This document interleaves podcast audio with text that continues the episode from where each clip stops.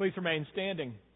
In Jesus' day, it was customary before the scriptures were read and they were addressed by God that the people would recommit themselves to God as the one true God. And so we'll do that. If you'll repeat after me, we'll do some Hebrew of the Shema, Deuteronomy 6, and then we'll do it in English. If you'll repeat after me. Shema Israel. Adonai Eloheinu. Adonai Ahad. Hear, O Israel. The Lord is your God. The Lord alone. Love the Lord your God. With all your heart. With all your soul. With all your might. Amen. Let's remain standing and be addressed by God through Deuteronomy. Then Moses climbed Mount, climbed Mount Nebo from the plains of Moab to the top of Pisgah across from Jericho. There the Lord showed him the whole land, from Gilead to Dan, all of Naphtali, the territory of Ephraim and Manasseh, all the land of Judah as far as the Mediterranean Sea, the Negev and the whole region from the valley of Jericho, the city of palms, as far as Zoar. Then the Lord said to Moses, This is the land I promised on oath to Abraham, Isaac, and Jacob, when I said, I will give it to your descendants. I have let you see it with your eyes, but you will not cross over into it. And Moses, the servant of the Lord, died there in Moab, as the Lord had said. He buried him in Moab, in the valley opposite Beth Peor, but to this day no one knows where his grave is. Moses was 120 years old when he died, yet his eyes were not weak, nor his strength gone. This is the word of the Lord. Thanks be to God. Be seated, please.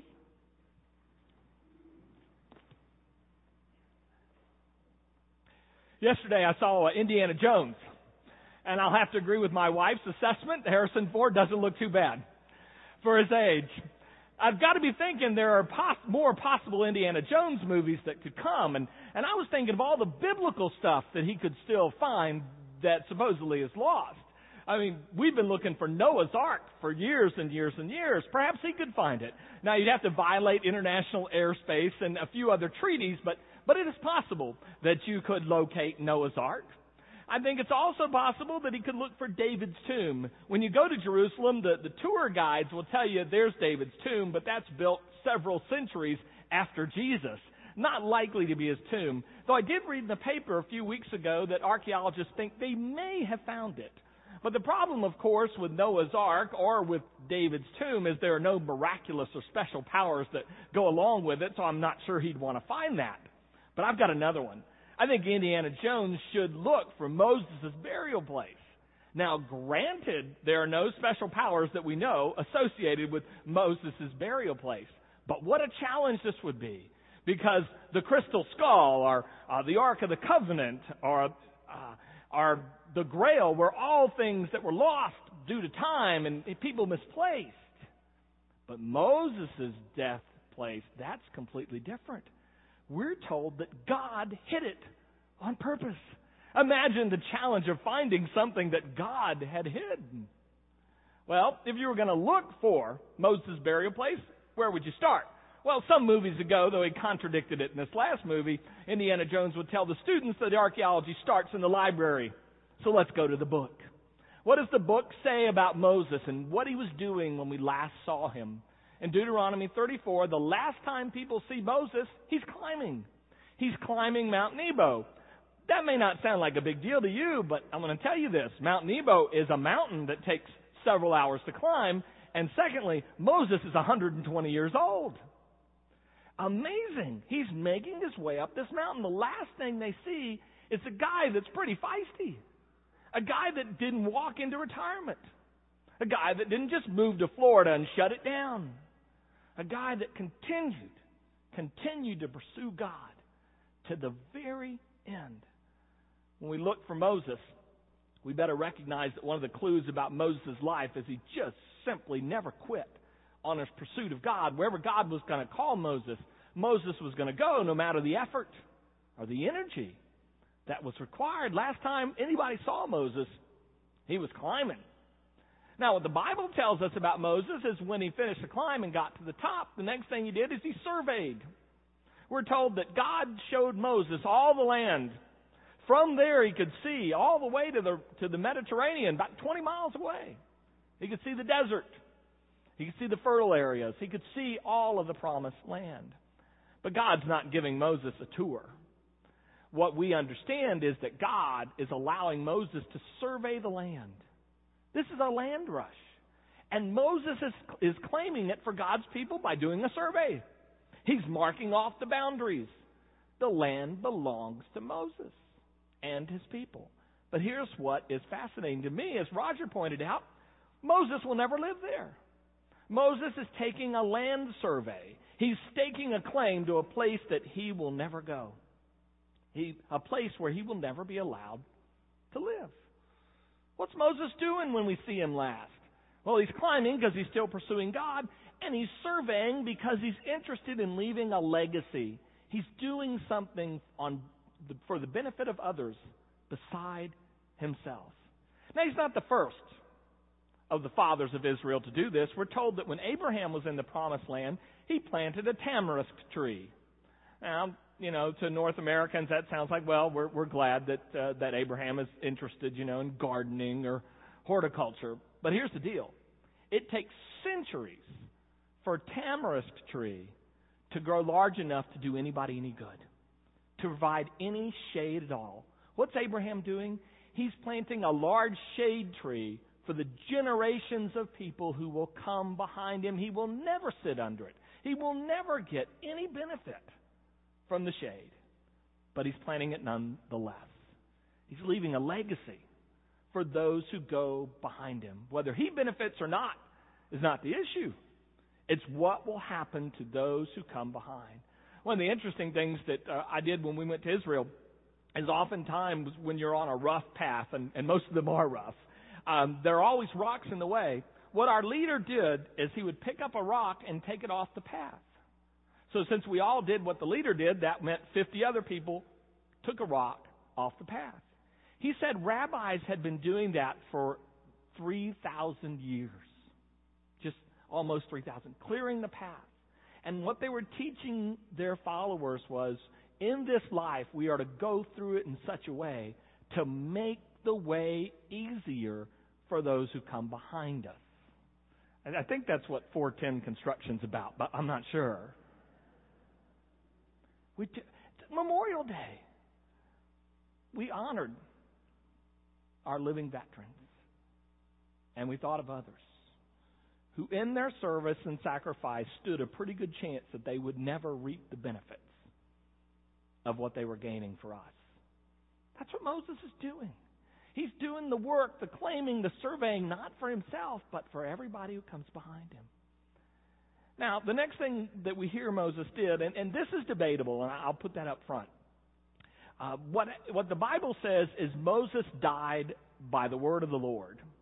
Uh, in Hebrew, uh, our version today said died according to God's word. Well, for a lot of people, that just meant, you know, God said Moses was going to die, so he died. But for the Jews, they, the rabbis read it a little differently than that. By the word of the Lord, they assumed meant by God's mouth which meant one of two very interesting things. Either one, God said to Moses there on the mountain, Okay, Moses, die. And Moses dies. Or, said the rabbis, that God, with God's mouth, takes Moses' life.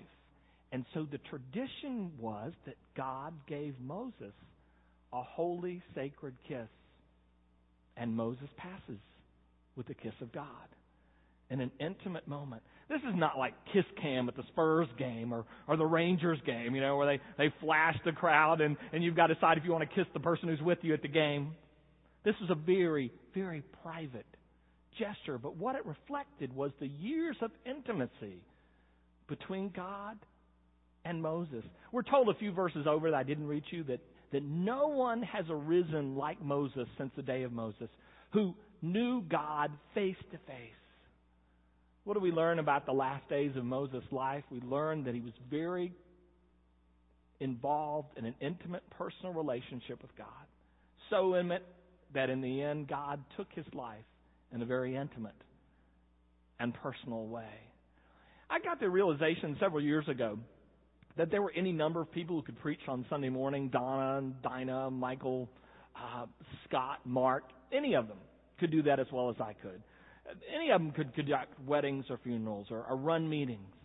But what I realized was when the time came, none of them would give an account to God of my relationship with God. And I began to realize how I had often put my activities for God ahead of my relationship with God. But when my number is called, when the time comes, I'm the only one who can give an account for the relationship that I was to have with God. And I think Moses knew that. There were all sorts of leadership activities in which Moses was engaged in, but the most important thing was to walk with God day by day, face to face, personally. And the last thing that we see of a clue about Moses is he just vanished. No one knows where his body went. No one knows. God hid it in a spot that no one could find. Why did God do that? Well, it seems one of the possibilities is, is that God never wanted us to make a shrine of Moses, either the place of his death or even of his personality or person. God didn't want the people to stop at Mount Nebo. God wanted the people to go into the promised land to keep following God. God had never meant for the people just to assume that one place or one person wrapped up all that they were. I don't know if you've ever met anybody like that, but there was some Sunday school class or some spiritual retreat or some event in their life that marked like the high point of their faith and everything else was measured by that. And everything else needed to look like that or it wasn't legit. Or God couldn't be in it. God never intended that. God never intended that any moment of our life would be as high as it got. That no moment of our life would be as close to God as we would ever get. God never intended that we would stop at Moses' grave or anywhere else, but that we would keep going. One of the interesting things is that for the Jews, there's nothing more significant than the Torah, the first five books of Moses. But when you end the first five books of Moses, the people are not even in the promised land. It's almost as if God is saying, You think the destination is the deal. But I'm going to tell you that the instructions I've given you for life have been about the journey. It's about walking with God on the way, going where God calls you. It's never about getting there, wherever there is. Moses dies outside the promised land. The first five books of the Bible, upon which all the, the Jewish faith really flows, from which it all flows, ends with the people outside the promised land. It was never about the destination. It was always about the journey, about continuing to move. You could never say, I've arrived. This is as far as I can go with God. This is all of God I will ever know. This is all I will ever experience. God never intended that we would ever reach that point. There was a rabbi who taught for years at Vanderbilt, and one of the interesting things in his class is he never called God by God's name, never, never uttered the name Yahweh.